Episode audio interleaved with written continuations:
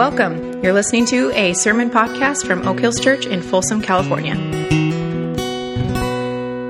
Well, as Jordan said earlier, this is week two of our Artful Faith series. Manuel did a wonderful job last week of addressing the question of why art is important in our life with Jesus. I would encourage you to go back and listen to it. It's not, it, it's one of those things where when we think art, we think, oh, okay, well, that's not me because I'm not an artist. I would urge you to go listen to what Manuel said. He basically laid the foundation that because God is a creative artist, his image, and we are made in his image, we have that in us as well.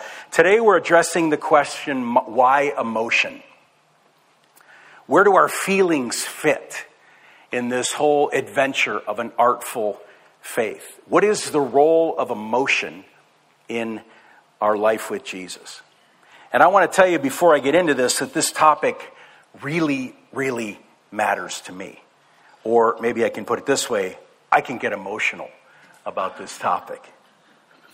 Because as I think back over my life, I realize that many of the choices that I've made, many of the attitudes that have solidified into my mind Many of the relationships that I've had and the extent to which I've engaged in those relationships or held those relationships at bay. So I look back and think about my vulnerability over the years. All these things have been shaped and in some cases directed by underlying feelings like fear, anger, or hurt. So this topic really matters to me. It also matters to me because emotional immaturity runs rampant in the Christian community. Droves of people think regularly about spiritual maturity, as we call it, and all that's involved in that. But those same people sometimes don't think emotional maturity has anything to do with spiritual maturity. When we think about being a disciple of Jesus. You can almost do this just what comes to mind. What is a disciple of Jesus about? Where is that discipleship being played out? We think of things like our thought life, what we dwell on, what we fill our minds with. We may think of spiritual disciplines like prayer and reading our Bibles. We might think about honoring God with the various choices that we make, pursuing holiness and resisting temptation. We might think about the quality of our key relationships. How am I as a spouse, a parent, or friend, or a child? But when we think of being a disciple of Jesus, it is less common, maybe even rare, to consider our emotional selves. How is Jesus transforming our feelings? Have we invited God's Spirit into our emotional selves? Have we invited God's Spirit, for example, into our anger? Have we poured out our fears to God in prayer? Have we ever talked to Jesus about our insecurities? Does anyone in our lives know our hurts? How we have experienced disappointment in our lives? Are we vulnerable with God? Are we vulnerable with others? We believe He loves us, but do we occasionally feel His love for us? Or how about this? When we look around this room and we see friends or strangers, and perhaps while we're singing or praying or otherwise worshiping God, we see them reaching out to God. It's evident that they're desiring God, or we see them praying sometimes through tears or celebrating in a kind of unbridled joy. Does that affect us? Or are we kind of just oblivious to it? Is our faith stuck in the left side of our brain? Well, at least from my view, in terms of our spiritual lives, for some of us, it is as though our emotions just are. We live with them, we deal with them. But this aspect of our lives is not as open to the transforming and healing work of God's Spirit. And much of my passion for this topic comes clearly from my own personal experience with these things, but it also comes from the front lines of pastoral work for a long time. And here's kind of what I've gleaned some people don't know how to feel, they don't know what to do with their feelings. Many people are afraid of their feelings. They're afraid of what others will think of them if they knew their feelings. So they bury them. There are enough people who think talking about feelings is just unnecessary and even kind of silly. Feelings are perceived to be basically weaknesses. And then there are those, and I'm sure one or two, no hands needed here, but there are those who are quick to dismiss all this as psychobabble, which technically, if you break the words down, means soul babble, inner world babble, as though there's no such thing as an inner world or a soul that gets complicated, twisted, torn up or as if any serious reflection on these things is mere babble. So let's get personal for a second. Can you name the last time you felt God's love for you? And I ask not to stir up shame. I ask not to promote guilt. This isn't a test. Can you name the last time you felt experienced, was moved by God's love for you. See, if I have a relationship with God, it seems now and then I'm going to feel God's love, God's pursuit of me, God's delight in me. And it's going to do something to me. It's going to move me in some way. When I think of Julie or Izzy or Sam or Abby or Gus, at least occasionally I'm emotionally moved when I think of them, when I see them, when I'm with them.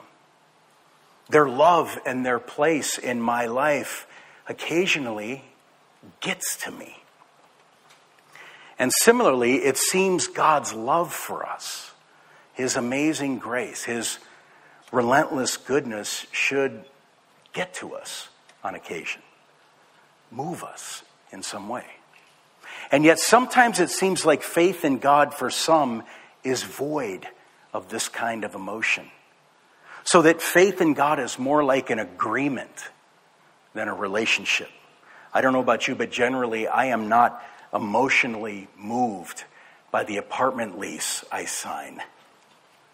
When is the last time we felt love for God and felt his love for us? Does being God's beloved daughter or God's beloved son move us now and then? And if so, how is that emotion expressed? What do we do with that? I know it's not Father's Day yet, but I decided to go ahead and challenge, maybe even offend men today. I think men are too easy on themselves when it comes to their emotional vulnerability before God and their children and their spouse and their friends. We have a tendency to wall off our emotional self and justify the walling because we're guys. Let me just gently say, I don't buy it. Walling off our emotional self is a brokenness more than it is a trait of the male species. Or to put it really simply, it's a cop out. In a book called Emotionally Healthy Spirituality, the writer Peter Scazzero writes Christian spirituality without an integration of emotional health can be deadly to yourself, your relationship with God, and the people around you. And Karen, if you could just leave that there for a second, just so those who may want to take another look at it. In other words, what he's saying is the Christian faith without emotional health is toxic. Faith without an underlying emotional maturity inflicts damage on ourselves and, in particular, it inflicts damage on those around us. So faith, the Bible, even holiness become weapons when feeling, connection, relationship are pulled out of the equation. Now, we could dive deep into this topic for several weeks and spend a long time here talking about this. But in the few minutes I have today, I want us just to think about and I want us to consider why emotions matter in the quest for an artful faith. One reason is because God Himself feels. The Jewish scholar, his name was Abraham Heschel, wrote of God, and it's on the screen as well, saying, He does not simply command and expect obedience, He is also moved and affected by what happens in the world and reacts accordingly. Events and human actions arouse in him joy or sorrow, pleasure or wrath. Man's deeds may move him, affect him, grieve him, or on the other hand, gladden and please him. The God who speaks truth, the God who reigns over all, the God who will bring history to its fulfillment and is right now in the process of doing so, and the God who feels. In Genesis chapter 6, God sees the wickedness of the human race, and verse 6 of chapter 6 says, The Lord regretted that he had made human beings on the earth, and his heart was deeply troubled. In Exodus 32, the Israelites build a golden calf idol and they worship it and they party around it. And in verses 9 and 10, God is talking to Moses and he says, I've seen these people and they are a stiff necked people. Now leave me alone that my anger may burn against them. In John chapter 2, Jesus is at a wedding reception and they run out of wine. So he turns jars of water into really good, high end, lock it in the special cabinet wine. Now, let your imagination go a little bit. Let the right side of your brain work a little. I can't conceive of him doing this without smiling, without enjoying hey, let me handle this without feeling something about the bride, the groom, the family, and entering into that with his emotion, moved. In John 11, he arrives at the home of his friends Mary and Martha, and he hears the wails of those who are grieving their brother Lazarus' death. And John writes these two words Jesus wept when he was in the synagogue on the Sabbath, ready to heal a guy who had a withered and unusable hand for who knows how many years. And the religious leaders step back and they realize, well, he's going to heal him on the Sabbath day. Can't believe he's going to do that. That's against the rules. It's against the law. You can't do that. And Mark 3 says Jesus looked around at them in anger and deeply distressed. In Matthew 9, Jesus looks back and he sees the crowds following him. And Matthew 9 says he had compassion on them because they were harassed and helpless, like sheep without a shepherd. When Jesus reached the outskirts of Jerusalem near the end of his life, Luke tells us he came up to the hill, he looked out over the city, and he felt everything that could have been, and he felt everything that now would be and Luke says he wept as he stood there and looked at the city. God feels. He's not a distant and detached being off in some far corner of the universe. He's moved by human suffering. He's moved by injustice. He's moved by oppression. He's moved by sin. And as Manuel taught us last week, God also delights. He is a joyous being. One writer referred to him as the most joyous being in the universe. After his creative week recorded in Genesis, he looked over all of his creation and he saw all that he had made, and all that he had made was very good. God feels. So, with that, would you stand for our scripture reading? It comes from the, in my mind, most interesting, bizarre, hard to explain chapter in the entire Bible Psalm 88. You won't be doing your devotions out of here. Psalm 88, I'm going to read until I can't read anymore. It's on page 590 if you want to follow. Lord, you are the God who saves me. Day and night I cry to you. May my prayer come before you. Turn your ear to my cry. I'm overwhelmed with troubles, and my life draws near to death. I'm counted among those who go down to the pit. I'm like one without strength. If I, I am set apart with the dead, like the slain who lie in the grave, whom you remember no more, who are cut off from your care. You've put me in the lowest pit, in the darkest depths. Your wrath lies heavily on me.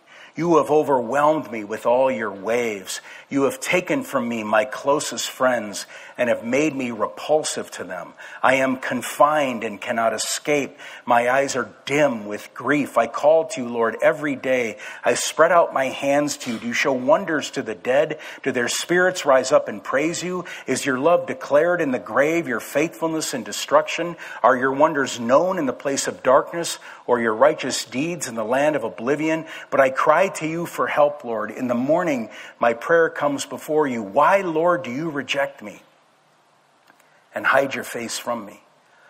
From my youth, I have suffered and been close to death. I've borne your terrors and am in despair. Your wrath has swept over me. Your terrors have destroyed me. All day long they surround me like a flood. You've taken from me friend and neighbor. Darkness is my closest friend. This is the word of the Lord. You may be seated. It's a unique chapter in all of the book of Psalms and really in all of the Bible because it is a remarkable example of a human being opening the valve in front of God and letting whatever is in the pipe gush forth.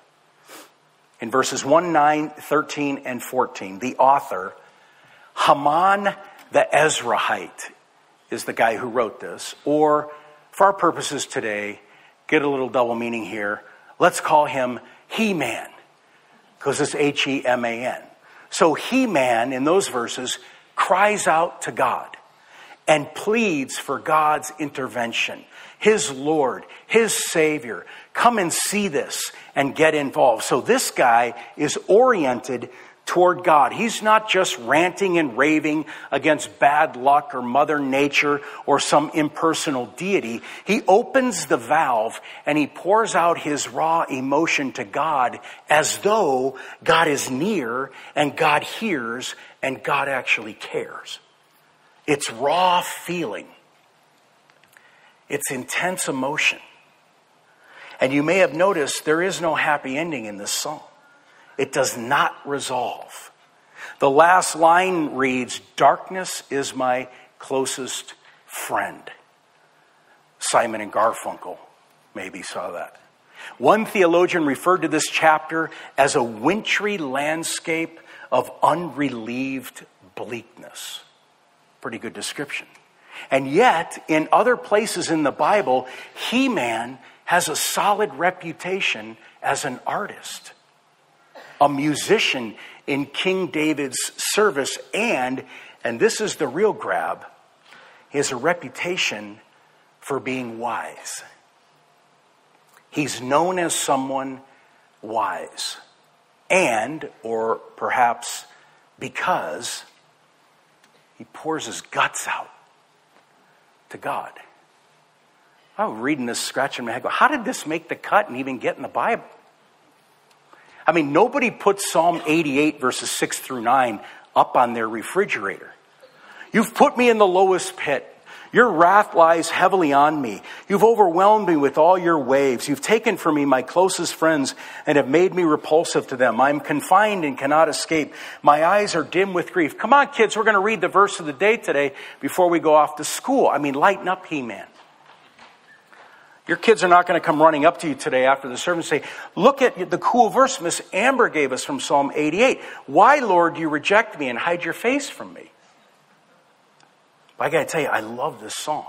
And I love that it's in the Bible because it validates intense feeling.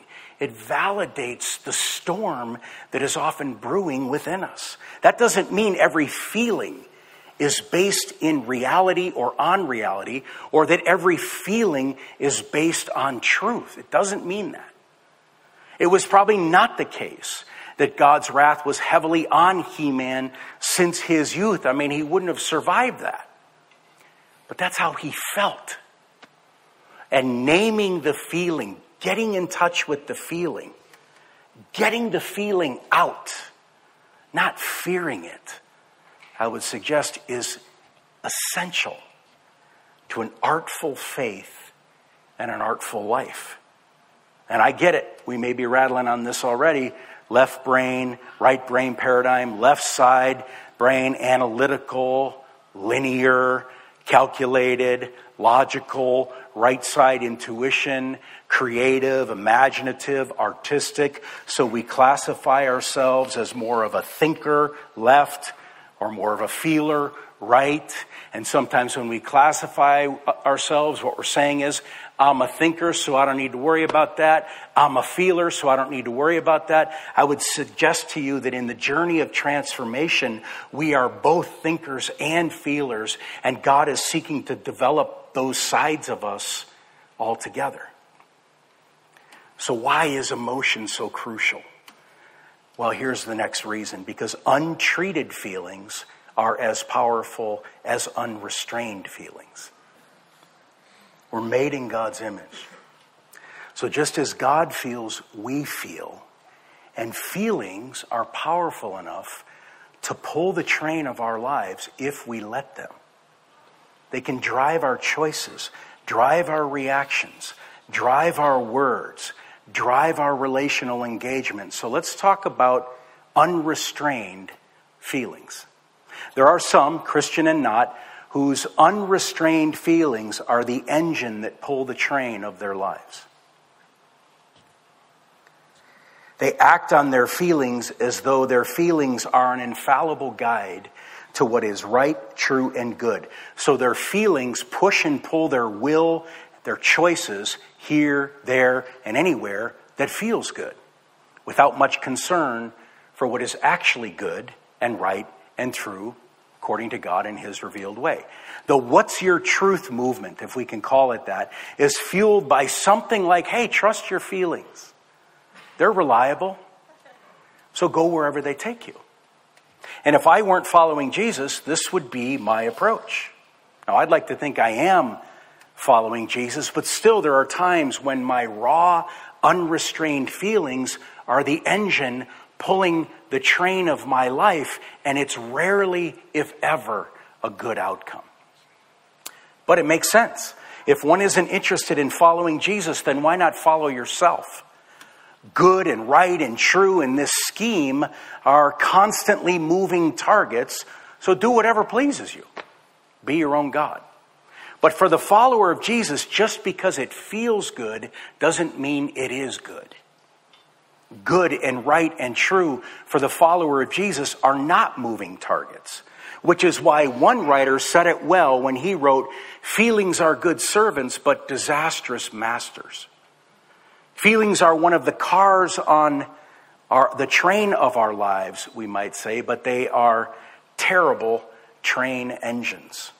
God desires our good and invites us to follow him and experiencing experience flourishing and wholeness, but his good and flourishing way is more substantial and thicker than simply doing what feels good to us.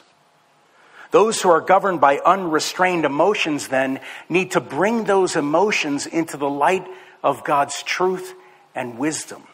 So those emotions can be refined, transformed and realigned with God's truth and way because some of our emotions are not rooted in reality, they're rooted in a distorted reality.